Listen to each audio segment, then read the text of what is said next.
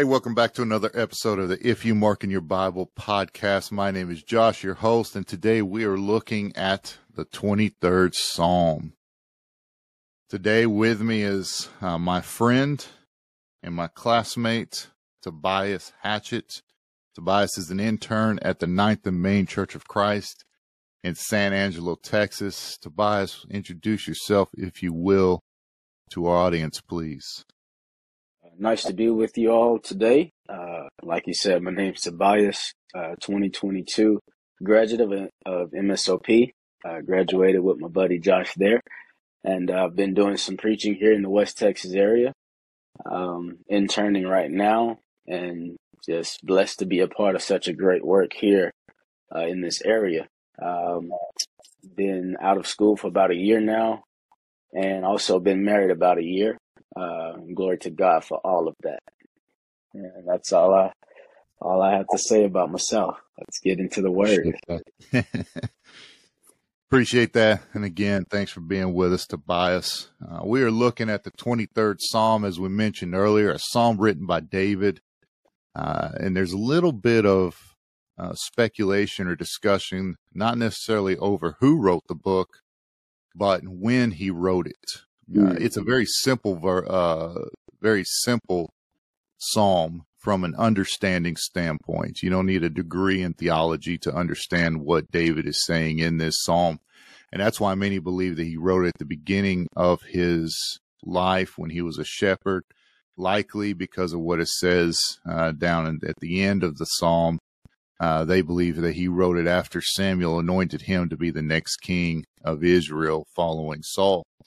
However, there are many who would argue that because the psalm touches so deep an emotional level that there's no way David could have written this at the beginning of his life, and they put it from uh, him writing it near the end of his life. Uh, you think or consider he vi- had victory over Goliath and, and the praise and and joy he had in that moment, the stress he had being pursued by Saul at the beginning, uh, at the end of Saul's kingship and, and near the beginning of his.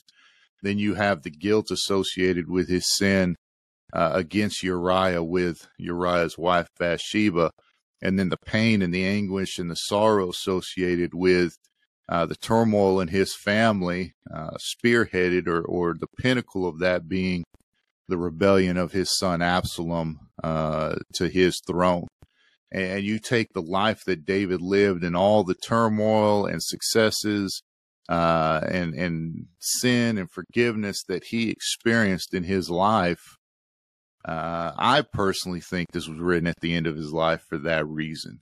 Uh, it touches such deep emotions. It's the most popular chapter in the Bible, uh, as uh, according to many.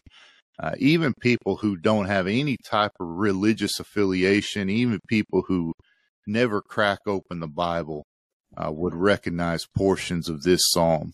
Uh, and so, uh, understandably, it's a beautiful psalm. It's a deep psalm. Uh, whether you take this being written at the beginning of his life or the end of his life, uh, we cannot uh, discredit its impact on humanity right. as right. a whole. And, and so, that's the context we're going to read. that we break it down uh, the first three verses says, The Lord is my shepherd, I shall not want. He makes me to lie down in green pastures. He leads me beside still waters. He restores my soul. He leads me in paths of righteousness for his name's sake. What do you got there, Tobias? Um, as an introductory, as I look at Psalms 23, uh, I try to outline all six verses. And I, I look at it as um, if I was to title it The Great Shepherd. Uh, Psalms 23 can be divided into three abilities of that great shepherd. Uh, if you look at verses 1 through 3, which you just read, we see that we serve a God who can supply our needs. And then verses 4 through 5, a God who can subdue our enemies. And then in verse 6, we see a God who can secure our future. Uh, so if I was going to preach that, those would be my three points. Um, and I wanted to ask you, have, have you heard it said before uh, that Psalms 23 is sandwiched in between 22 and 24, and that they all go together uh, Brother Roy Deaver points out uh, as I was reading his uh, some commentary he wrote. Uh, Psalms 22 and Psalms 24, they they constitute this tri if you would. You have the Savior, the Shepherd, and then the Sovereign, or you could call it the cross, the crook, and the crown. Um, I thought that pretty interesting. I'd never came across that concept before. Um, but No, right that, off, go ahead. that's a great point. Um, and I, I'm glad you brought that up because uh, I think if I, I know they weren't arranged by inspiration, uh, Mm, but you'd be hard pressed, in my opinion, to argue that uh, these probably may not have been, these may have been written around the same time. Um, at the very least, the one who, those who arranged the Psalms in the order that they did, I think there's some intention putting the mm, 23rd Psalm between the 22nd. 22nd, you see Jesus dying on the cross. mm. Uh, then you see the victorious King or the King of Glory in 24.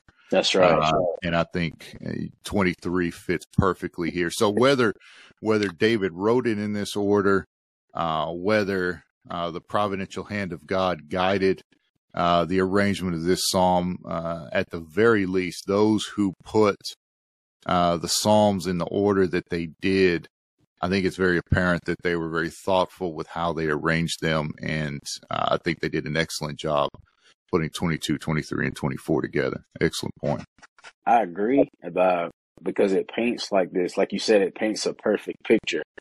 Uh, before you can reign with Christ in heaven, he come he comes back as the King of Glory. Before you can reign with him, he has to be your shepherd. Well, hmm before he can be your shepherd, you have to meet him at the cross. You don't meet him at the cross, you can't call him your shepherd. And so it Yeah, does. absolutely. You meet him at the cross, he becomes your shepherd, and then you reign with him uh, in victory. That's a great So, way to look at it.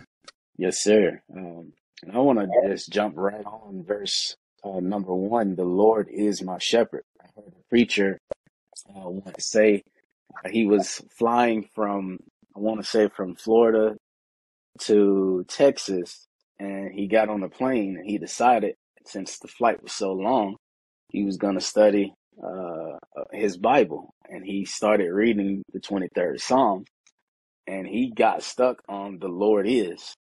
Just that phrase, the Lord is, because the Lord is so many things. But here we see David saying, The Lord is my shepherd. Uh, and that's the phrase, uh, Jehovah Rohi, the Lord my shepherd.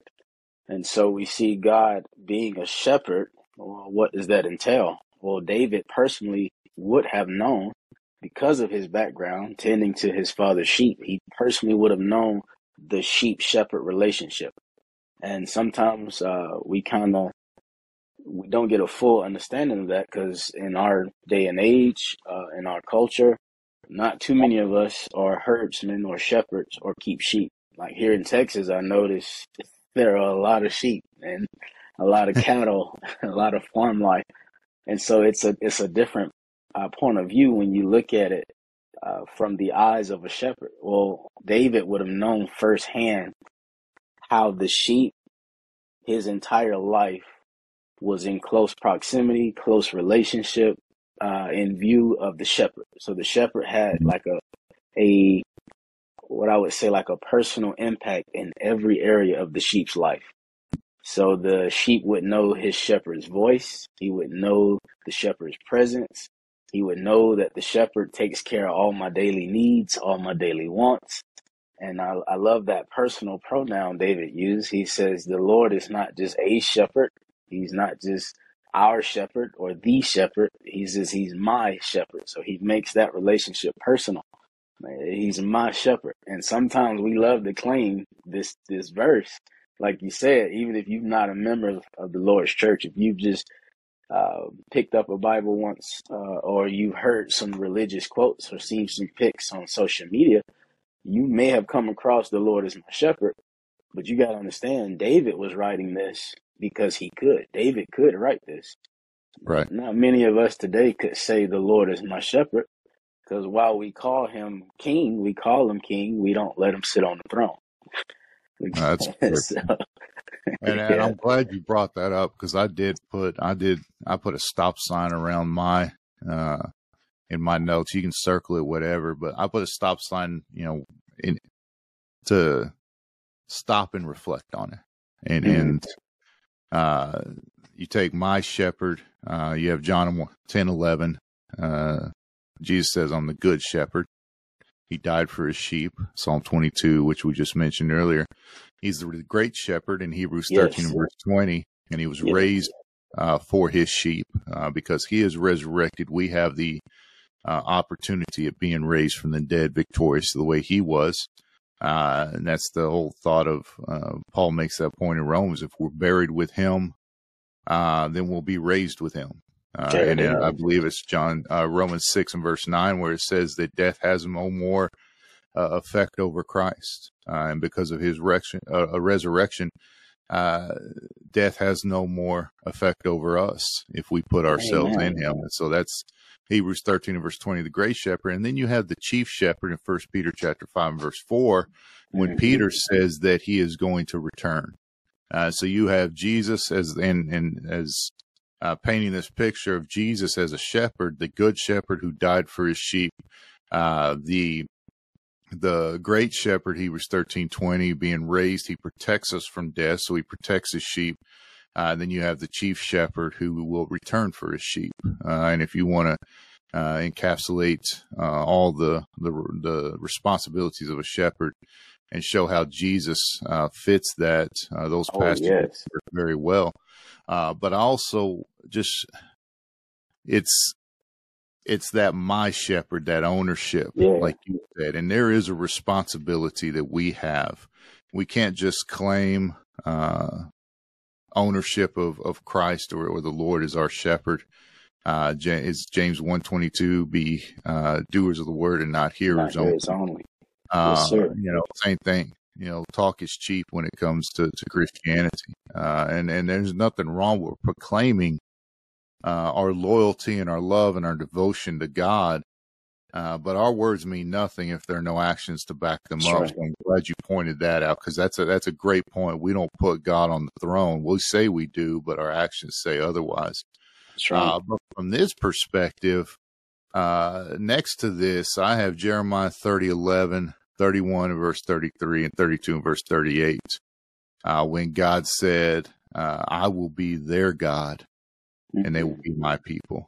And I think that's something we take for granted is, is, yeah, yes, we always think about how he's our God and how, how, um, we want to live for him in that standpoint. And sometimes on the back burner, we put that idea that he claims us as well. And he wants yeah. to. You take Jeremiah when he said these words, uh, they were in the midst of rebellion. They were about to go into captivity and and yet God is saying these are my people. Despite my imperfections, despite my shortcomings, God still wants to be my God, and He still wants me as part of His people, uh, right. which should motivate me and drive me to show my loyalty, live my life, showing my appreciation for everything He's done. So, excellent, excellent point, man. What else you got on verse one? On verse one, uh, reading Brother Waycaster's commentary on Psalms. Brother Waycaster points out that when Jesus says in John chapter 10, uh, verses 22 through 30, that uh, I my, I am the shepherd. I think he says uh, around verse 17, I'm the good shepherd, like you quoted. Uh, he says that's Jesus. That that statement, that's a bold statement to make because you're claiming deity. Because of this psalm, when the Lord says, David says, the Lord is my shepherd, for Jesus to say, I'm the good shepherd, like you said, and even in Hebrews 13, the great shepherd, that's his claim to deity. And I never looked at it that way.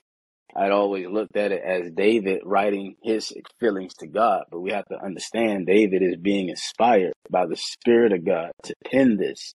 So God is really depicting himself through the emotions, through the wording or vocabulary of David.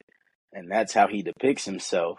And then Jesus comes right along and says, I'm the good shepherd. And so he's claiming his deity again because in John chapter 10, he says, And I and my Father am one. And so I, I thought that was really, really interesting. I never looked at that as a claim to deity before. Always kind of skimmed through. Excellent point. And that's interesting that you bring that up because another reason I think maybe we could argue that this was written at the end of David's life rather than the beginning of his life is because there's a sense of humility mm-hmm. in this psalm. Uh, David, the author of this psalm, who was a shepherd before he became a king, is writing this from the perspective of the sheep. And, and there's a humility uh, that, or a, a, humble attitude that has to take place uh, from that standpoint. Uh, from the other standpoint, he's a king. He had whatever he wanted as far as earthly wealth and all that. Uh, but he says, because uh, he says, I shall not want. Uh, mm-hmm. and I just I underline that phrase and put Matthew 6, 25 through 26, where Jesus yes, makes the point that the birds of the air are fed, the lilies of the field are clothed. And he asks this question to those who are listening Are you not of more value than they? That's uh, right. And there are those who are richer than I, who have greater accesses and greater opportunities, but they're still wanting. Uh, and and the Christian and the one who's has devoted himself to God never wants. That's uh, right. Even though they may not have all the earthly possessions, uh, they're never left lacking. Uh, and so, uh, excellent point. What do you have on two and three? On two and three, um, where he says, He maketh me to lie down. So again, I, I kind of wanted to point out the different names. And in verse one, not only do you see Jehovah Rohi, that is, the Lord is my shepherd, uh, but he also shows Jehovah Jireh. Keep talking for a minute. Yeah, so that I shall not want in verse 1 that shows all of David's needs were taken care of, like you pointed out in Matthew chapter 6.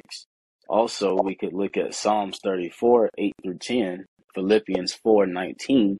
If you are a shep- uh, sheep of the great shepherd, then all of your needs will be taken care of. So that's provided providence. That's Jehovah Jireh, my provider.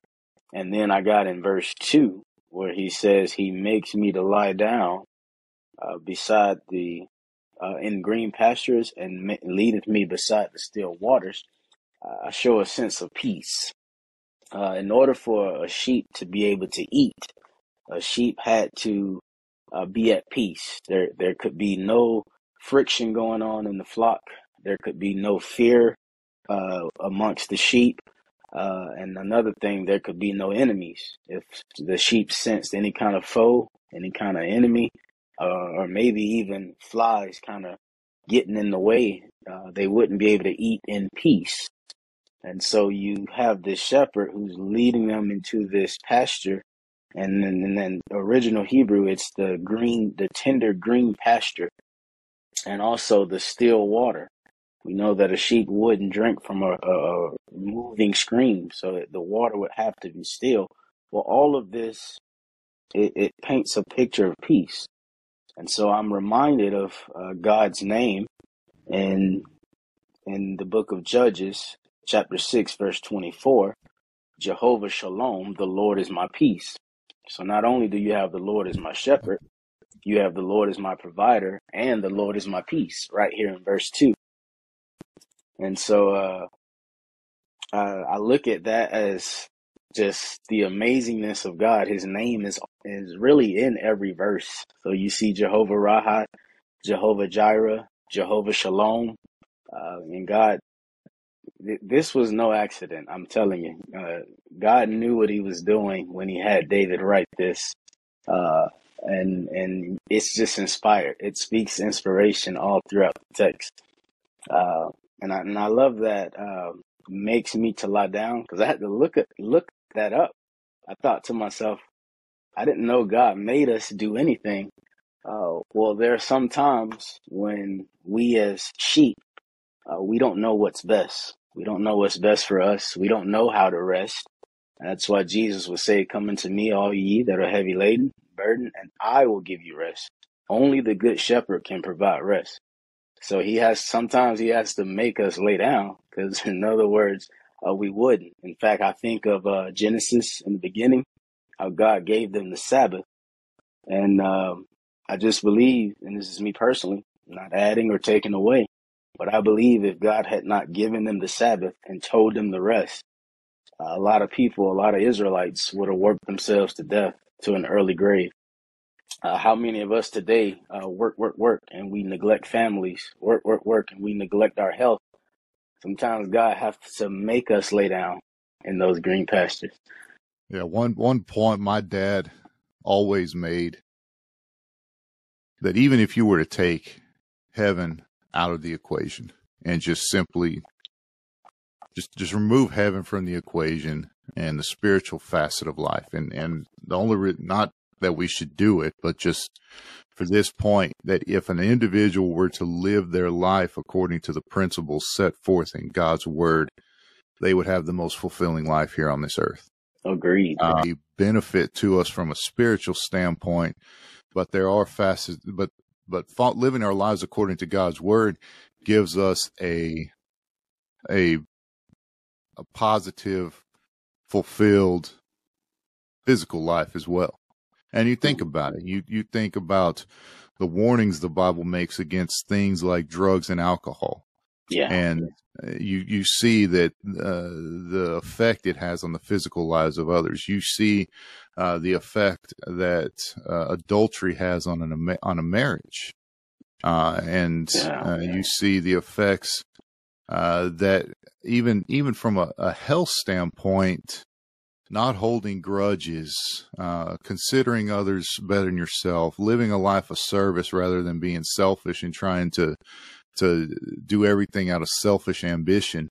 Uh, physically speaking, there are benefits in those those standpoints, physical benefits of of putting aside anger, putting aside hate, and those things that uh, the world uh, doesn't know because they don't follow their lives according to it. So, uh, excellent point. I uh,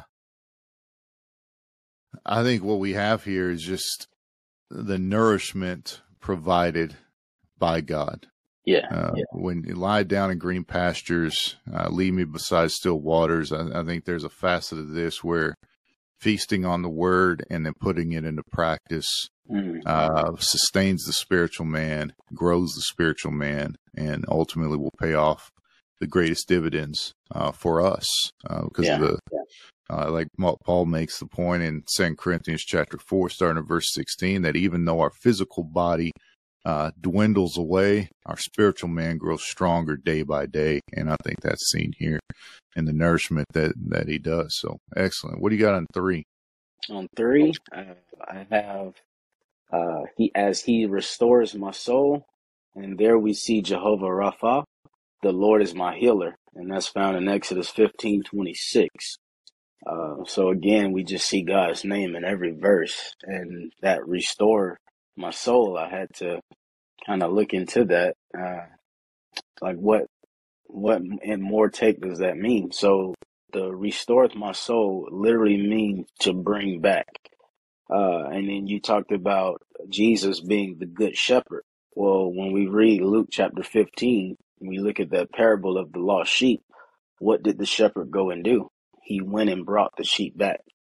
God can restore us uh, if we let him.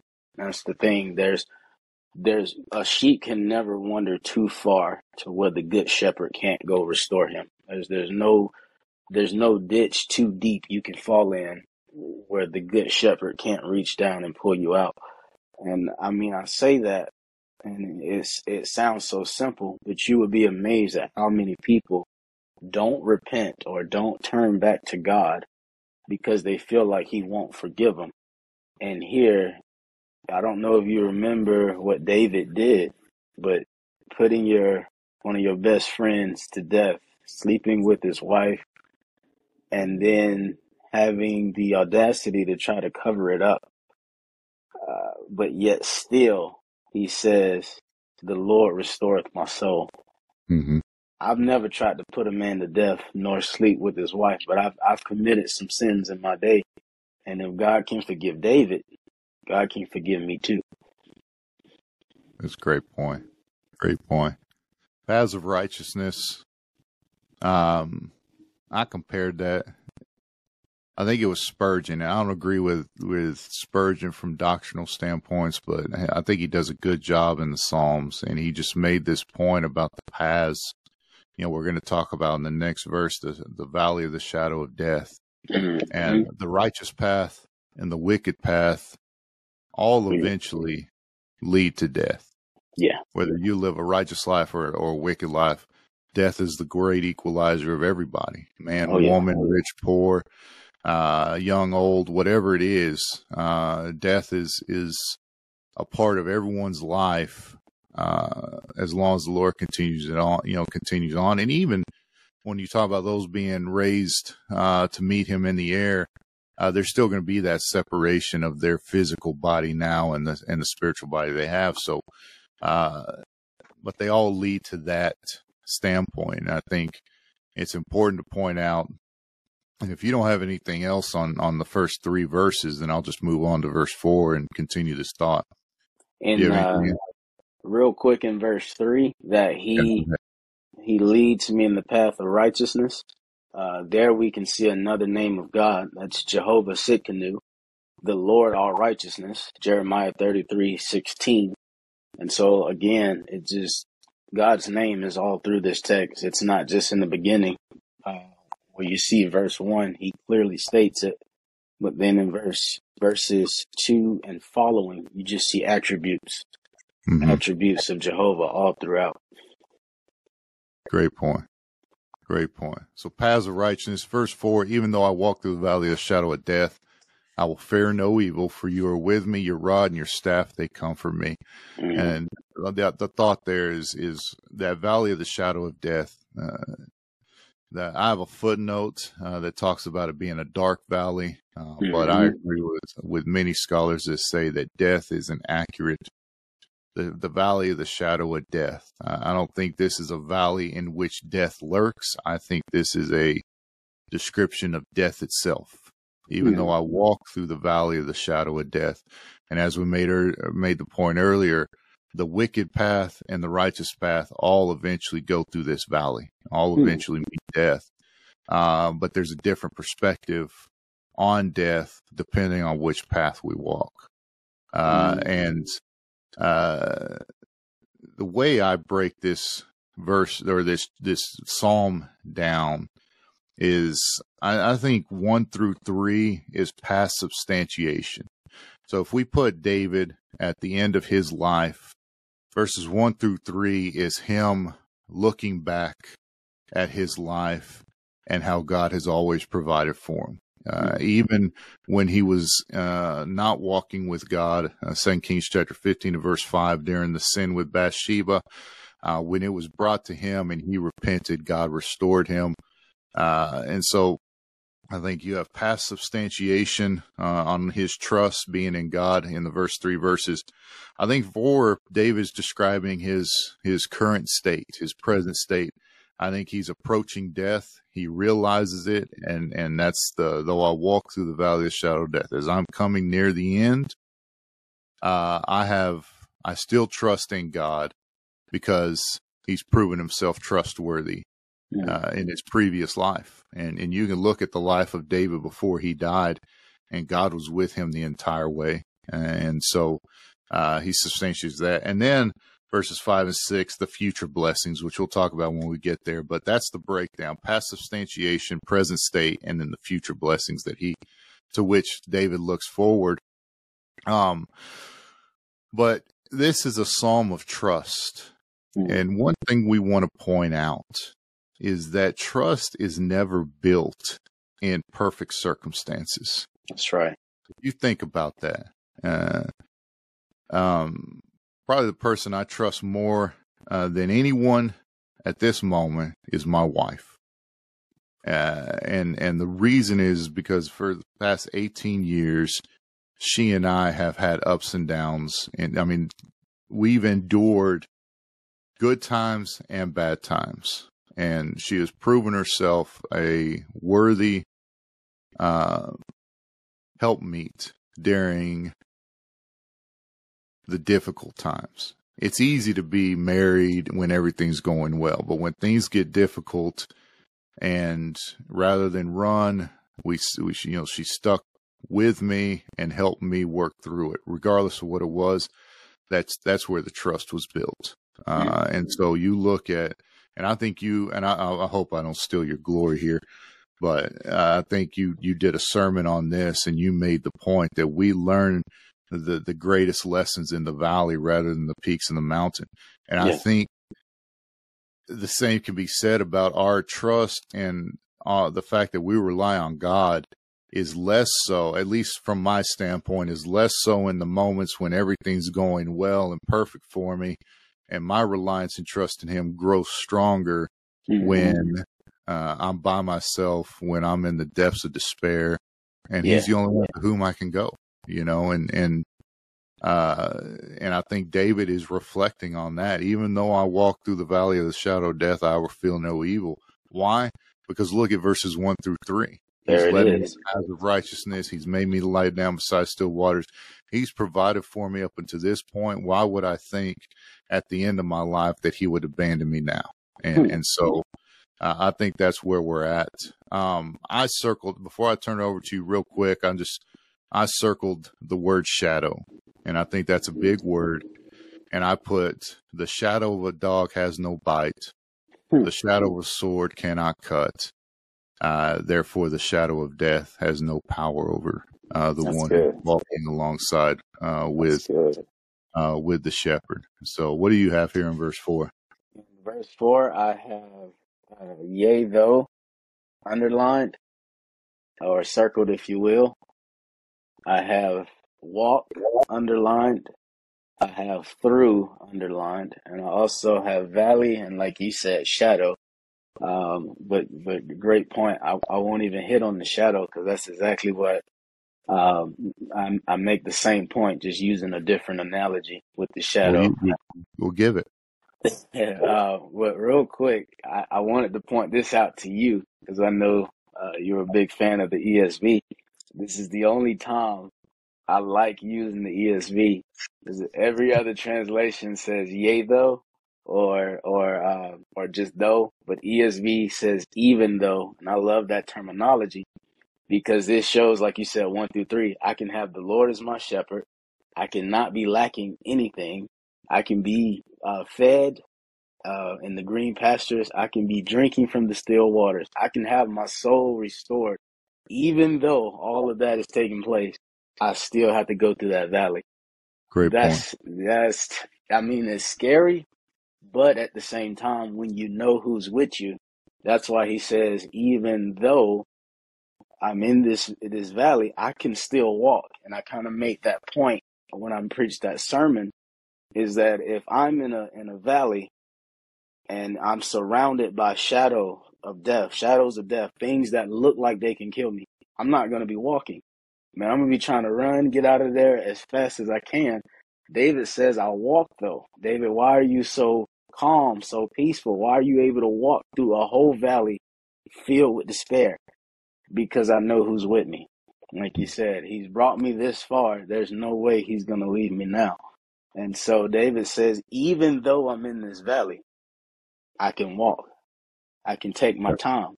And I kind of made the point because when you're running, when you're trying to rush through life, you often make mistakes.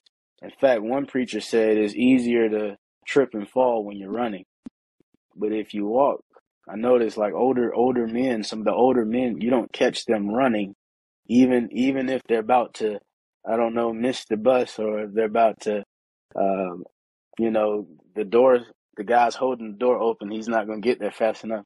Older guys keep walking. Younger guys try to run, and then you risk the possibility of falling, embarrassing yourself, making that making that scar, if you will. Older guys have a little more wisdom. They know hey, I'll get there, slow but sure. And yeah. I think as we grow as, as Christians, as sheep, as we continue to grow in our Christian life, we'll learn to start walking. Um, a child of God is never supposed to be running from anything. I know this doesn't deal with uh, the 23rd Psalms, but if you look in Ephesians 6, uh, 10 and following, if you look at the armor that Paul talked about, all of it's forward facing armor. There's nothing to cover the back because a child of God is never supposed to be running away from anything. And uh, he says, even though I walk through, I kind of circled that word or underlined the word through, because as long as you keep walking, you will make it out. And uh, if I could just go back up to verse 3, he says, He leads me in the path of righteousness. And this reminds me of Matthew chapter 4, uh, in verse 1, and the Spirit drove Jesus into the wilderness to be tempted. So that means if I'm following God and He's my shepherd, I'm listening to His voice, I'm allowing Him to guide me. Uh, Proverbs 3, 5, and 6 would say, Trust in the Lord with all, all thine heart, lean not to thine own understanding. In all thy ways acknowledge him, and he'll direct your path. If I'm trusting in God, I'm not leaning on my own understanding, I'm acknowledging him in all my ways, then I have to realize if I'm in this valley, he's the one that led me to it. I have Right. to realize that. And uh, it's cliche, it's a cliche, but I'm going to say it anyway. If he brought you to it, he'll lead you through it. And that's why I underlined the word through, because this is not the time to give up. If I stop walking, I'll never make it out. And Right. uh, I looked up that word valley, and I, I actually looked it up for this. And uh, I'm going to read the definition I found. This is the geographical uh, definition for the word valley. Let's see. Um, make sure I say it. So a valley, a valley is a low, a low piece of uh, a low land of mass, if you will. Uh, so uh, usually between two higher forms of land, uh, either a hill or a mountain. So I looked that up because I wanted to say by geographical definition, if you're in a valley, there's a hilltop or a mountaintop somewhere nearby. You just have to keep walking. And at some point, you will make it to your hilltop or you'll make it to your mountaintop, if that's what you want to call it. Because I, I hate sounding like a prosperity preacher, but, but uh, it's right there in the text. It's a Mhm. valley. It's called a valley for a reason. It's a valley because it's it's a lower landmass in between two mountains or two hills. Uh, Yeah. yeah. So if I just keep walking through, I'll get out of there eventually. But my thing is, I can't give up. I can't park in my troubles. I can't get upset and fold my arms. Uh, I believe it's uh, I believe it's Psalms one one through I'll say one through six. That whole first psalm where he talks about blessed is the man who stands walks not with the ungodly, neither stands in the door, neither sits at the table. You went from walking to standing to sitting. That's how you get stuck in your valleys. That's when you've given up. Never stop walking. Never stop walking. Great point. And you're right. There is a, a tone of patience and persistence uh, in the first part of this verse. Uh, walk through. And uh, he says, I'll fear no evil. I've underlined fear no evil and just put Psalm 46. Mhm. Uh, it's there that, that the psalmist says, you know, the Lord is my refuge. I will fear no one because he's at my right hand. Be still and know that I'm the Lord. Verse That's 10 it. and all that. And, and, uh, and what we notice here is in the first three verses, uh, the Lord is the pronouns used to describe the Lord are third person pronouns. Uh, Mhm. he makes me, he leads me, he restores me, he leads me, his sake, his name's sake. Now it's shifted uh, Yeah. to second person pronouns. I You are it. with your rod. Uh, you prepare a table. Um, and so, and, and one commentator made the point that here, uh, through the life of David, God led him. And then you come to verse four, and now God, uh, the shepherd is walking with him, for you are Mm. with me alongside. Uh, and that's why I think David's talking about death here uh, in verse four is that, um, that, that it, again, not going to abandon. I've underlined rod and your staff. Um, and I just put defense and discipline. Uh, the rod was used by the shepherd to defend the sheep. Uh, the staff was used, uh, to discipline them. If they got out of line, he would use that staff to, to nudge them or, or, or kind of, at times, you know, we even kind of hit them a little bit to, to get them back in place. Yeah. Uh, and under defense, I put Romans 8, uh, chapter or verses 31 through 39. All uh, right. Uh, God before us, who can be against us? We're more than conquerors through him. Uh, nothing can separate us from the love of God in Jesus Christ. Um, also Philippians chapter four, six, and seven, uh, the peace that passes all understanding. Uh, be anxious for nothing, uh, in, in those passages. So there's that, that facet of God protecting us. Mm. Uh, and then underneath, uh, discipline, I put Hebrews chapter 12, 3 yep. through 10, That's where it. it. talks about that, uh, like fathers discipline their children. God allows afflictions to fall upon us. Uh, and at the end of verse 10, it says that we may share in his holiness. Yeah. In other words, he, he disciplines us. He allows affliction to fall upon us so that we rely on him because God wants to have that relationship with us. And this goes back to the thought of my shepherd. Yeah. I will be their God and they shall be my people. Sometimes the, the things that, that befall us from an affliction standpoint are made to make us rely on God. God hmm. allows it, not that he necessarily desires that it happened, but he allows it to happen uh, with the intent, just like a, a, father disciplines a child so that they learn the lesson uh, and they become upstanding citizens and learn to discipline themselves. God allows affliction to fall upon us so that we realize that this world is fickle in what it provides. Uh, mm-hmm. Uh, and, and again, this is a psalm of trust uh, and so that's that thought, that discipline that God provides for us allows us to trust in Him uh, and uh, grow closer to Him and have that defense. And then I just put, they comfort me. And yeah. I put Philippians 121 for me to live as Christ and to die as gain. No, that's, uh, that's perfect. And, and you, the Christian goes into death comfortable. Not saying that they're not uh, scared of it. Not saying that it doesn't provide some sort of uh, timidity to it. Uh, but at the end of the day, I promise every Christian, everyone who's died in Christ has woken up in paradise, hmm. grateful for where they're at yeah. and, and grateful, uh, um, for the life that they led. Uh, and so, uh, you have anything else on four?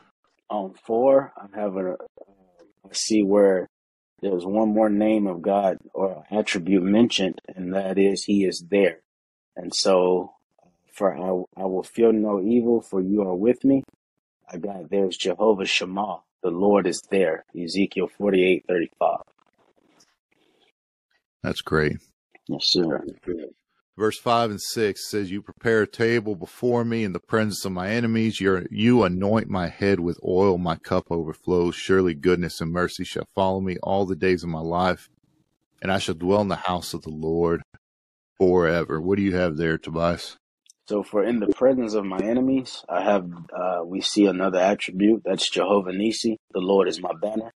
Uh, because he prepares that table in the presence of my enemies so they get to see it and then, uh, and that's Exodus 17, 15. And for you anoint my head with oil, I put Jehovah Kadesh, and that's the Lord who sanctifies. Leviticus 27 through 8, because we know that anointing um, is what he would do for the Levites because he had set them apart. He does the same thing for you and I. Uh, in Romans 8, 28 and 29 30, uh, all things work together for those who love God, to those who are called according to his purpose. For whom he have called, he justified. For whom he justified, he sanctified. And whom he sanctified, he glorified. And so God still sanctifies those that are his, uh, but but you have to be his. Right. Yeah, I, I read in a commentary, preparing a table and anointing uh, the head with oil was a celebration of victory. Uh, mm. Uh, if a king came back victorious, uh, he would come back and they would prepare a great feast and they would anoint him uh, as a victorious uh, king. There's a celebration there. Uh, and the, in the presence of my enemies would also fall in that because it was a custom of the time to bring the conquered enemy in to either participate in the feast and celebration or to to watch it Mm. as a spectator, uh, and you know to rub salt in the wounds. And and I think that's the thought here when you talk about the valley of the shadow of death, the greatest enemy any of us will face. Uh, Yeah. and here, because we walk through that valley of the shadow of death with uh, with the Lord, now we come through. We don't just survive death, but we conquer death. And that, I Mhm. think that's the thought here in verse five is we are celebrating a victory. Uh, my cup overflows uh, is is the thought. Uh, it never ceases. Um, it's a uh, it's it's blessings that will have no end. And when you consider uh, the eternal reward God promises for those who remain loyal to Him, uh, it will never end. And I, I think there's that facet of this victory and the blessings involved with it, never ending, uh, set forth here. Uh, and then I like the word surely at the beginning uh, Yeah. of verse six. Um, I think uh, I have a footnote in mind uh, that says, uh, or only. So only goodness and mercy shall follow me. And you tie that back up to verse five. Uh, it's no longer the enemies of David. You think about David in his past life, pursued by Saul, That's right. uh, pursued by Absalom during the rebellion, uh, pursued by his enemies as a king, the Philistines, and so forth.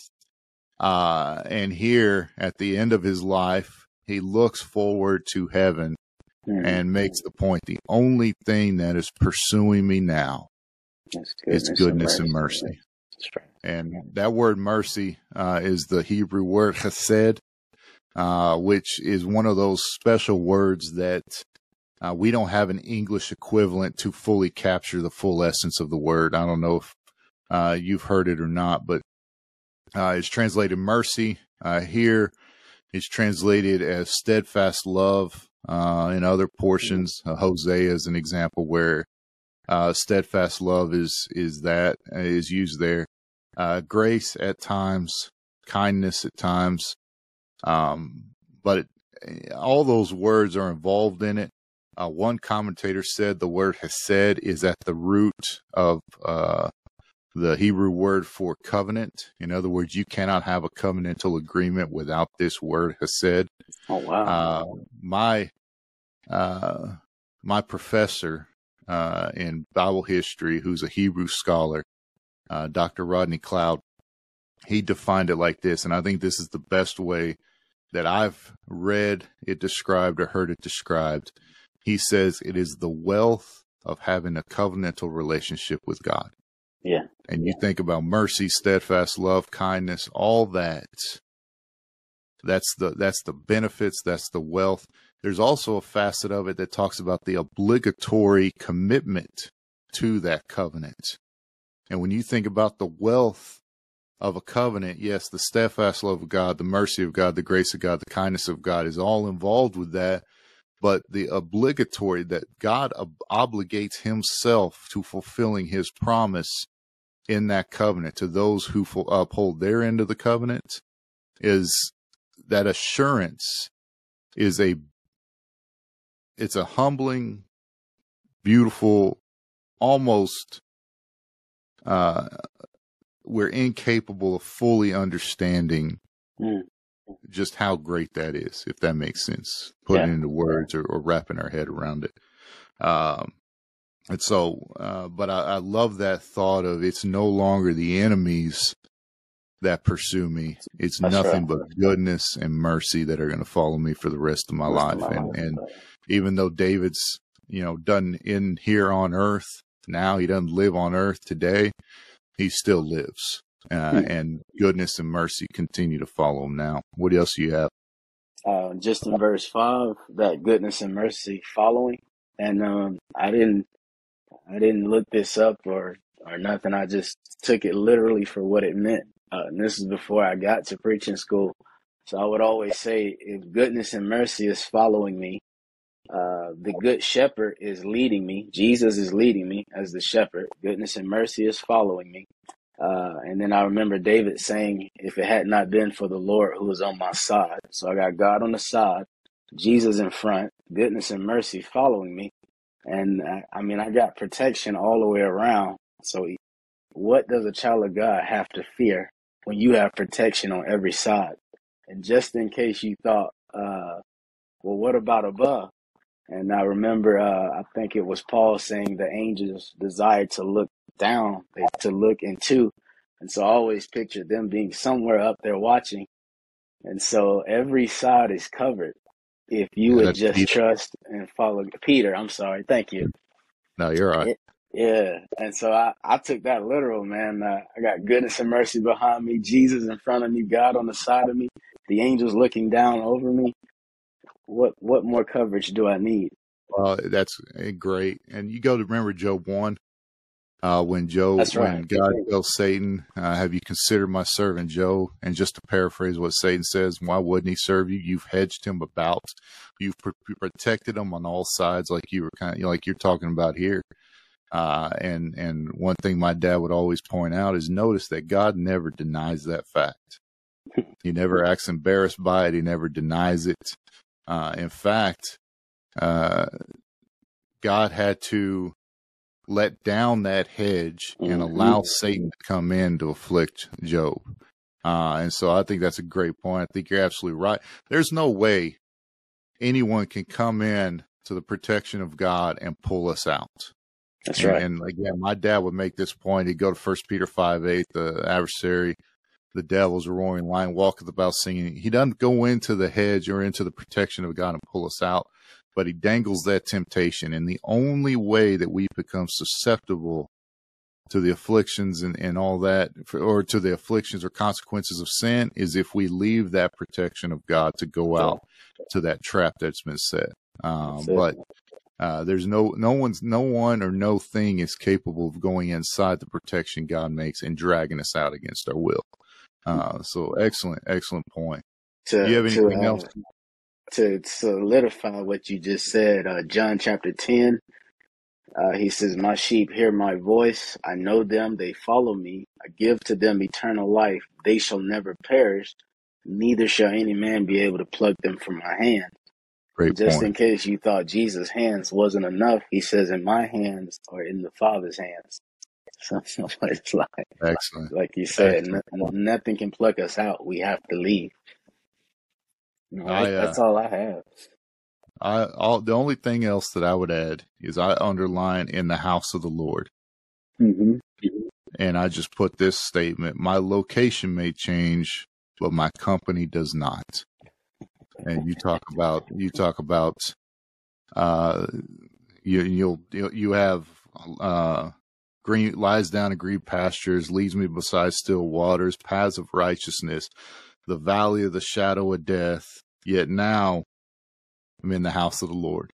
And while hmm. the location changed, the company does not. He's always he's he's there for eternity. And so uh, yeah, that's a it's a beautiful psalm. Uh, I don't I don't think you can write something that touches. You know, it's it's not uncommon to hear it at gravesides. It's not uncommon uh, to hear it uh, in during funeral services themselves. Uh, one preacher talked about a woman who was going back for a very high risk surgery.